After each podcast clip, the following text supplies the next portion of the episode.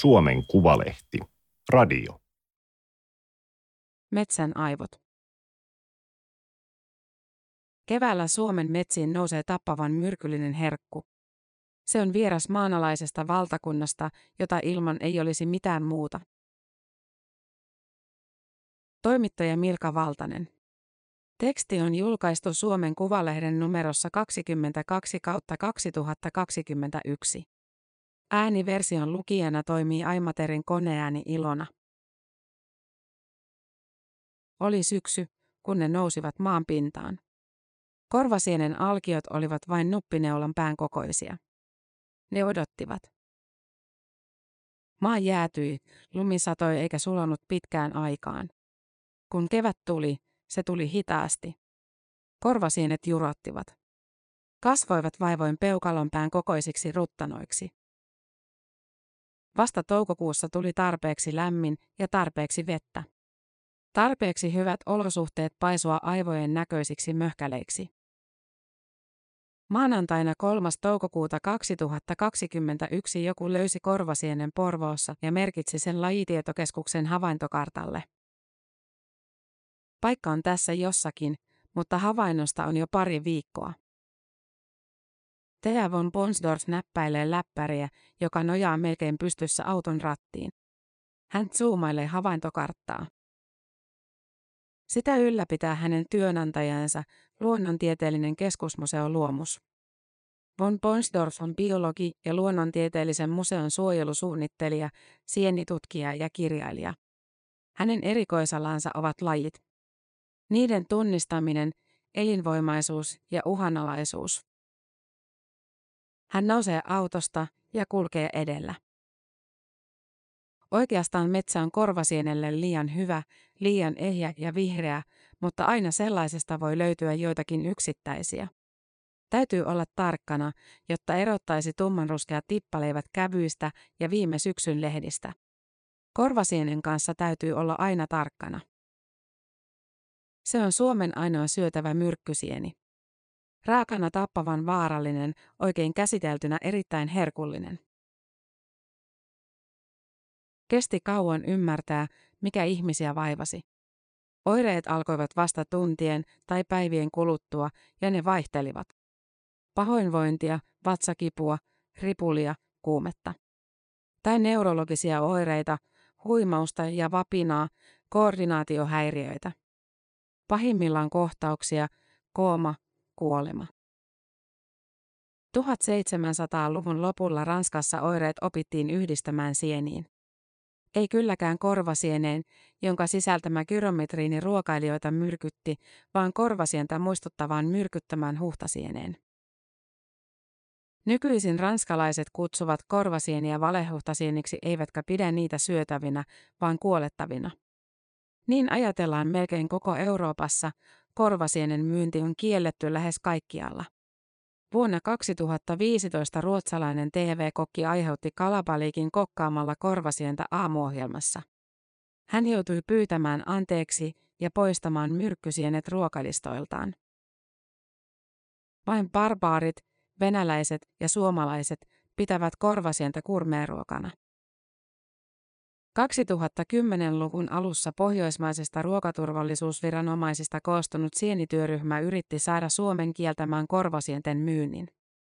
Ryhmä kysyi näkemystä muun muassa Thea von Ponsdorfilta. Sinänsä kiva, että kysyivät, mitä suomalaiset haluavat. Suomalaiset halusivat pitää herkkunsa, eikä siitä luovuttu. On outoa, että juuri suomalaiset innostuivat syömään myrkkysieniä. Jo neandertalilaiset osasivat pureksia sairauksiinsa homessieniä, jotka tuottavat penisilliiniä. Jäämies Ötsi osasi sytyttää nuotion taulakääpien avulla. Alkuperäiskansat osasivat luoda yhteyden henkiin psykoaktiivisten sienten avulla. Mutta suurina nälkävuosina 1860-luvulla suomalaiset eivät osanneet syödä sieniä. Se oli, ainakin jossain määrin, ruotsalaisten vika. Ruotsalaiset olivat oppineet ennakkoluulonsa saksalaisilta, jotka vielä keskiajalla olivat yhdistäneet sienet pimeyden voimiin. Muu kuin taikuus ei voinut selittää sitä, että sienet ilmestyivät tyhjästä, kasvoivat kuolleesta maasta. Vähintään yhtä paljon asenteisiin vaikutti 1700-luvulla elänyt ruotsalainen luonnontutkija, nykyaikaisen ekologian isä ja sienivihaaja Carl von Linne. Hän halveksi sieniä ja kutsui niitä kuljeksivaksi roisto- ja varasjoukoksi. 1860-luvun nälänhätään mennessä ruotsalaiset olivat kyllä oppineet käyttämään tatteja ja kanttarelleja. Ruotsiin oli 1800-luvun alussa adoptoitu kuninkaaksi Napoleonin maasakka jään baptiste Jules Bernadotte, josta tuli Kaaren 14 Juhana. Ranskassa syntynyt kuningas arvosti herkkutatteja ja kantarelleja, joten säätyläisetkin opettelivat pitämään niistä. Mutta kuninkaan mieltymykset eivät liikuttaneet suomalaista rahvasta. Katovuosina käynnistettiin valistuskampanja. Lehdissä ilmestyi sienestystä käsitteleviä juttuja. Suomalaisten sivistämiseksi oli perustettu kansankirjastoja, joiden kautta levitettiin Fagervikin patruunan Eduard Hisingerin laatimaa Suomen ensimmäistä sienikirjaa. Sienikallen osviitta tuntemaan ja käyttämään syötäviä sieniä kirja oli julkaistu vuonna 1863 ja kertoi opettavaisen tarinan sienikallesta, joka selvisi katovuosista syömällä sieniä. Kirjassa oli kuva korvasienestäkin, ilman kummempia käsittelyohjeita. Sienikallen opas levisi laajasti Suomen alueelle, mutta edelleen väestö söi mieluummin männyn kaarnan alta järsittyä pettua. Vaikka ulkomailta lähetettiin ruoka-apua vuosina 1866-1868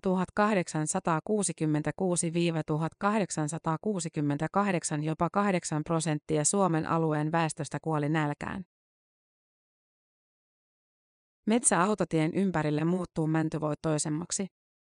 Von Bonsdorf osoittelee ikkunasta tienpenkkoja. Tuolta näkyy jo hiekkaa. Kun lähtee korvasieneen, vieraassa maastossa voi mennä koko päivä ilman saalista. Hyvän paikan kuitenkin tunnistaa. Mäntykangas, hiekkapohja. Korvasieniä kasvaa usein rykelminä hirven kulkureitillä, metsäkoneen urissa, hakkuuaukoissa. Joskus ne tykkäävät metsässä odottavista tukkipinoista. Kun sellainen ilmaantuu näkyviin tien oikealle puolelle perustetulla kääntöpaikalla, von Bonsdorf hidastaa ja pysäköi sen eteen. Kierrämme pinoa, mutta mitään ei löydy.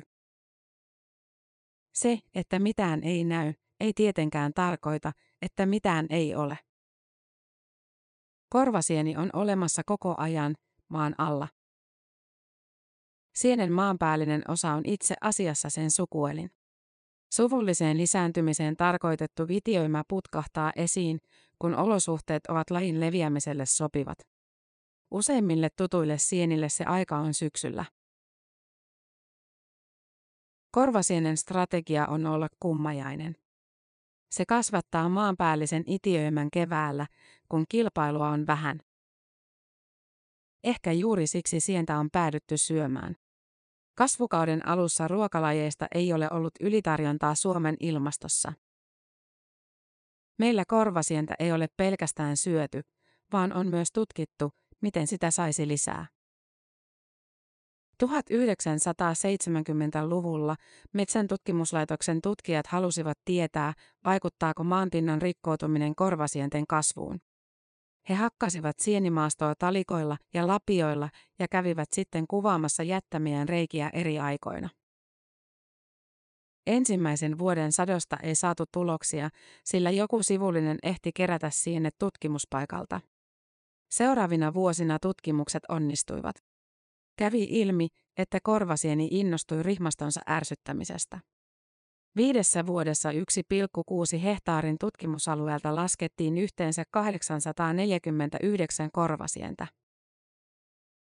Kaatuneet puut, pudonneet lehdet ja muu metsän karike on korvasienten ruokaa.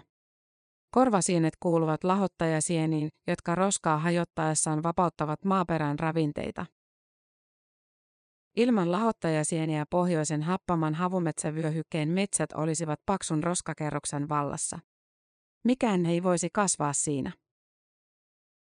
Ilman sieniä ei olisi metsiä. Eikä olisi juuri muutakaan. Vasta kymmenen viime vuoden aikana on alettu ymmärtää, miten ihmeellisiä sienet ovat.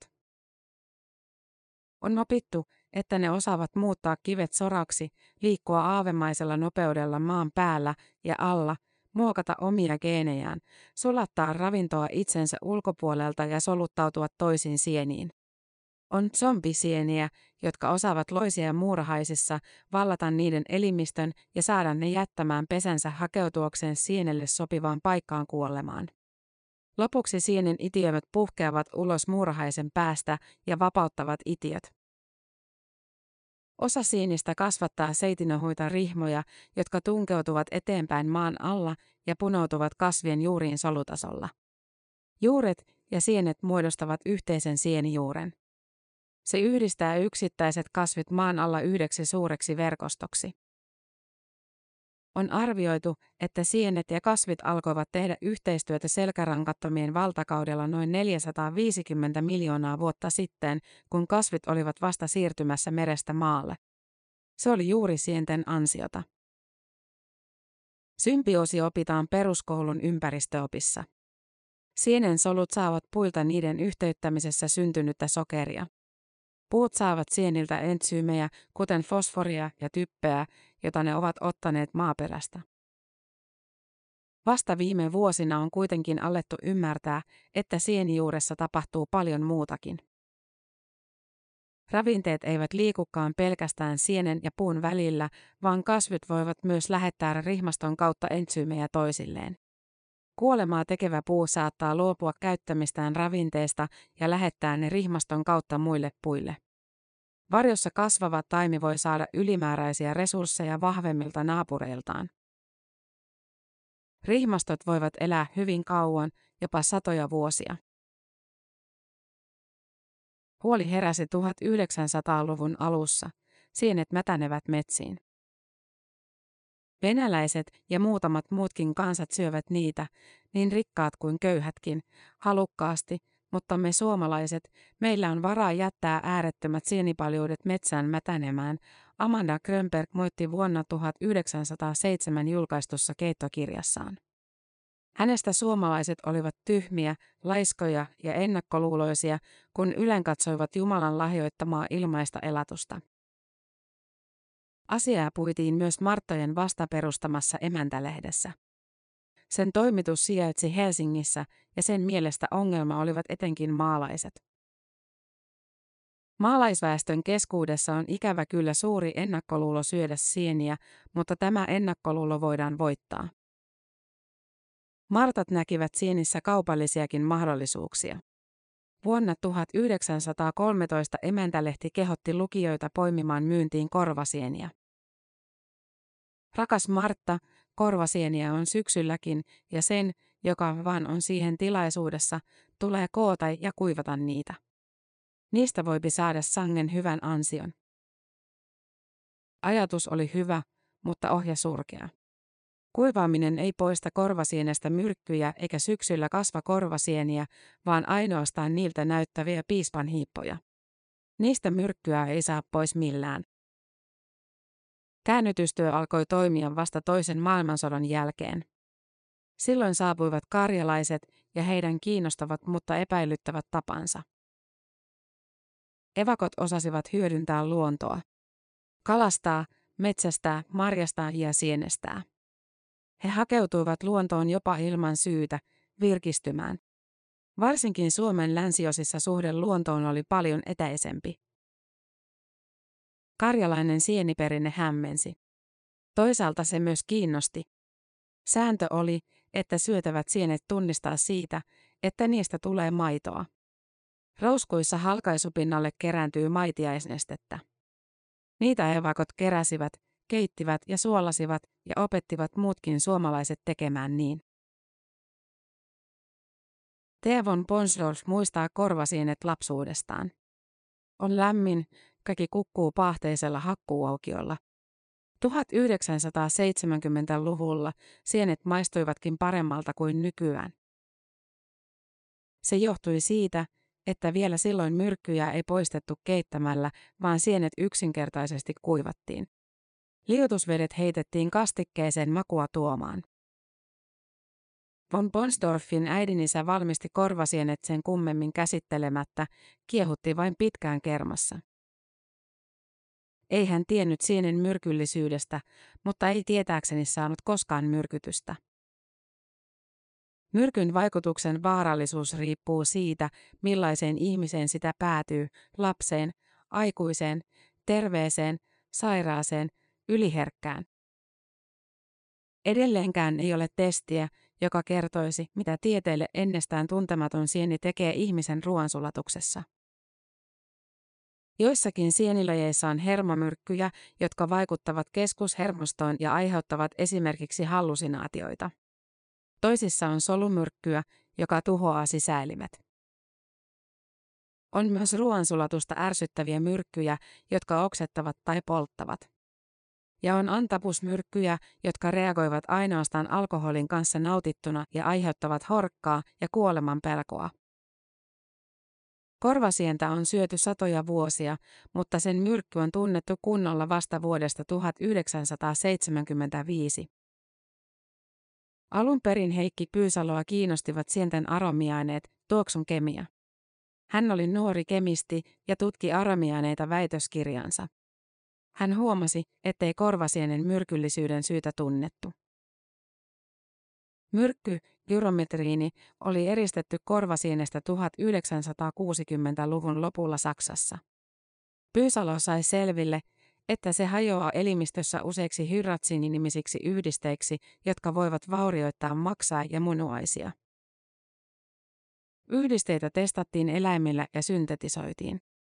Gyrometriinin hajotessa muodostui eniten metyylihyratsiinia, joka on niin räjähdysherkkä yhdiste, että sitä käytetään rakettipolttoaineena. Siksi Pyysalon tutkimukset kiinnostivat jopa Yhdysvaltain avaruushallintovirasto NASAa. Hän sai selville, miten vesiliukoinen gyrometriini poistetaan korvasienestä lähes kokonaan, noin 99,5 prosenttisesti. Nykyään esikäsittelyohjeet on kirjattu lakiin, joka velvoittaa pitämään varoitustekstiä esillä kaikkialla, missä korvasieniä myydään. Korvasiinet on keitettävä kahteen kertaan runsaassa vedessä yksi osa siiniä ja kolme osaa vettä vähintään viisi minuuttia ja huudeltava hyvin molempien keittokertojen jälkeen runsaassa vedessä. Keittovedestä nouseva höyrykin on myrkyllistä, joten usein sienet kehotetaan keittelemään ulkona. Kaikki eivät kuitenkaan edelleenkään noudata ohjeita. Von Bonsdorf tuntee ihmisiä, jotka käsittelevät korvasienet yhä kuivaamalla. Korvasieneen ei juuri kuolla. Se on kausiherkku, jota syödään pieniä määriä kerran vuodessa. Suomessa tunnetaan muutamia korvasienen aiheuttamia kuolemantapauksia 1900-luvulta. Ruotsissa myrkytyskeskukseen tuli vuosina 1994-2002 yhteensä 706 gyrometriinimyrkytystä koskevaa puhelua. Yksikään tapaus ei ollut kuolemaksi. Mutta myrkky voi kertyä, tuhota maksan ja munuaiset pikkuhiljaa. Nykyään tiedetään myös, että se on karsinogeeninen, syöpävaarallinen. Sen vuoksi varovaisimmat sienestäjät ovat lakanneet käyttämästä korvasientä kokonaan. Tihuttaa ja alkaa olla kiire. Metsästys on muuttunut tähystelyksi auton ikkunoista. Siinä ei ole muuta vikaa kuin se, ettei kukaan ehdi katsoa tietä, eikä sieniäkään näe kunnolla. On aika kääntyä takaisin ja lähteä kaupunkiin. Äkkiä von Ponsdorf vetää terävästi henkeä. Tuolla. Hän hidastaa, työntää päänsä ulos auton ikkunasta. Tuolla on kaksi. Enemmän. Kahdeksan korvasientä sojottaa tien reunassa. Ne eivät ole kovin isoja, suurimmat alle nyrkin kokoisia. Mutta ne ovat ehjiä, vaikka yhden poimuilla röllöttää valtava etana. Von Bonsdorf työntää puukon maahan ja irrottaa sienet jalkoineen. Korissa ne tuoksuvat maalta ja itseltään, voimakkaalta, miellyttävästi sieneltä, ehkä vähän pähkinältä. Kaikki, paitsi sienestäminen on turhaa. Saimi Hoyer on tiennyt sen jo vuosia ja tehnyt töitä, jotta muutkin ymmärtäisivät. Hoyer on kirjoittanut kirjan sienistä ja sieni-ihmisistä, antanut sieniaiheisia haastatteluja ja vienyt paikallisia koululaisia metsään oppimaan sieniä. Juuri nyt hän kehittää parfymööri Max Perttulan kanssa hajuvettä mustavahakkaasta, jolla on mieletön myskinen ja hunajainen tuoksu. Hoyerin omistama hotelli Punkaharju järjestää sienikursseja, risteilyjä ja viikonloppuja, joissa asiantuntijat kuten Thea von Bonsdorf opettavat vieraita tuntemaan ja käyttämään sieniä. Nykyään kurssit tulevat täyteen jo ennen kuin niitä on edes alettu mainostaa. Siellä on Punavuoren hipsteri, siellä on Eiran rouva, siellä on lääkäri, rakennusmies, ison firman sihteeri ja kotiäiti. Kaikki ovat tulleet niiden sienten takia, kaikki ovat samassa hurmostilassa, Hoyer sanoo. Juuri nyt Hoyerin Instagram-tilin viestikansio on täynnä seuraajien sieniviestejä ja korvasienikuvia. Hän on siitä hyvin iloinen, mutta vähintään yhtä harmissaan siitä, että Suomesta yhä puuttuu kunnollinen sienikulttuuri. Suomalainen tietää paremmin tomaattilajikkeet kuin metsäsienet. Se on huolestuttavaa. Hoyer haluaisi kieltää lailla kumilta maistuvat purkkiherkkusienet. Saada ihmiset ymmärtämään, että metsästä voi poimia muutakin kuin suppilovahveroita. On järkyttävää, että ihmiset juoksevat metsässä kantarellien ja suppilovahveroiden perässä, joista en halua tässä haastattelussa enempää edes sanoa, ja tallovat samalla haperot. Sillihapero oli ratkaiseva hetki Hoyerin elämässä. Se haisee härskiltä silliltä, mutta maistuu mehukkaalta ja hienolta. Se teki minusta todella intohimoisen sienestäjän. Muita suosikkeja ovat punertava isohapero, mustava hakas ja sitä muistuttava härmämalikka, piivimäinen ukonsieni ja korvasieni esimerkiksi. Vähitellen muutkin oppivat. Viime vuosina sienestäjät ovat innostuneet poimimaan karrelta tuoksuvaa sikurirouskua. Minkä tahansa raaka-aineen tai mausteen voi korvata sienellä. Sieltä löytyy mustapippuria, mehevää piiviä, anista, äyriäisiä, kalaa. Sienissä on miljoonia makuja. Tummia korvasienen kiehkuroita pilkottaa paksussa kermaisessa keitossa. Ne eivät ole sitkeitä kuten liha eivätkä rouskuvia kuten kasvikset, vaan mureita. Kiinteät palaset antavat heti periksi hampaissa. Maku on täyteläinen ja makea. Dominoiva, mutta ei aggressiivinen. Jo ensimmäinen lusikallinen on tyydyttävä, eikä viimeinen silti riitä. Pitää maistaa, jotta sen tajuaa. Sääliksi käy sivistyneitä eurooppalaisia. Juttua varten on haastateltu Luonnonvarakeskuksen erikoistutkijaa Kauko Saloa. Lähteenä on käytetty myös Merlin Selraken kirjaa Entangled Life. Tämä oli Suomen Kuvalehden juttu Metsän aivot. Ääniversion lukijana toimi Aimaterin koneääni Ilona.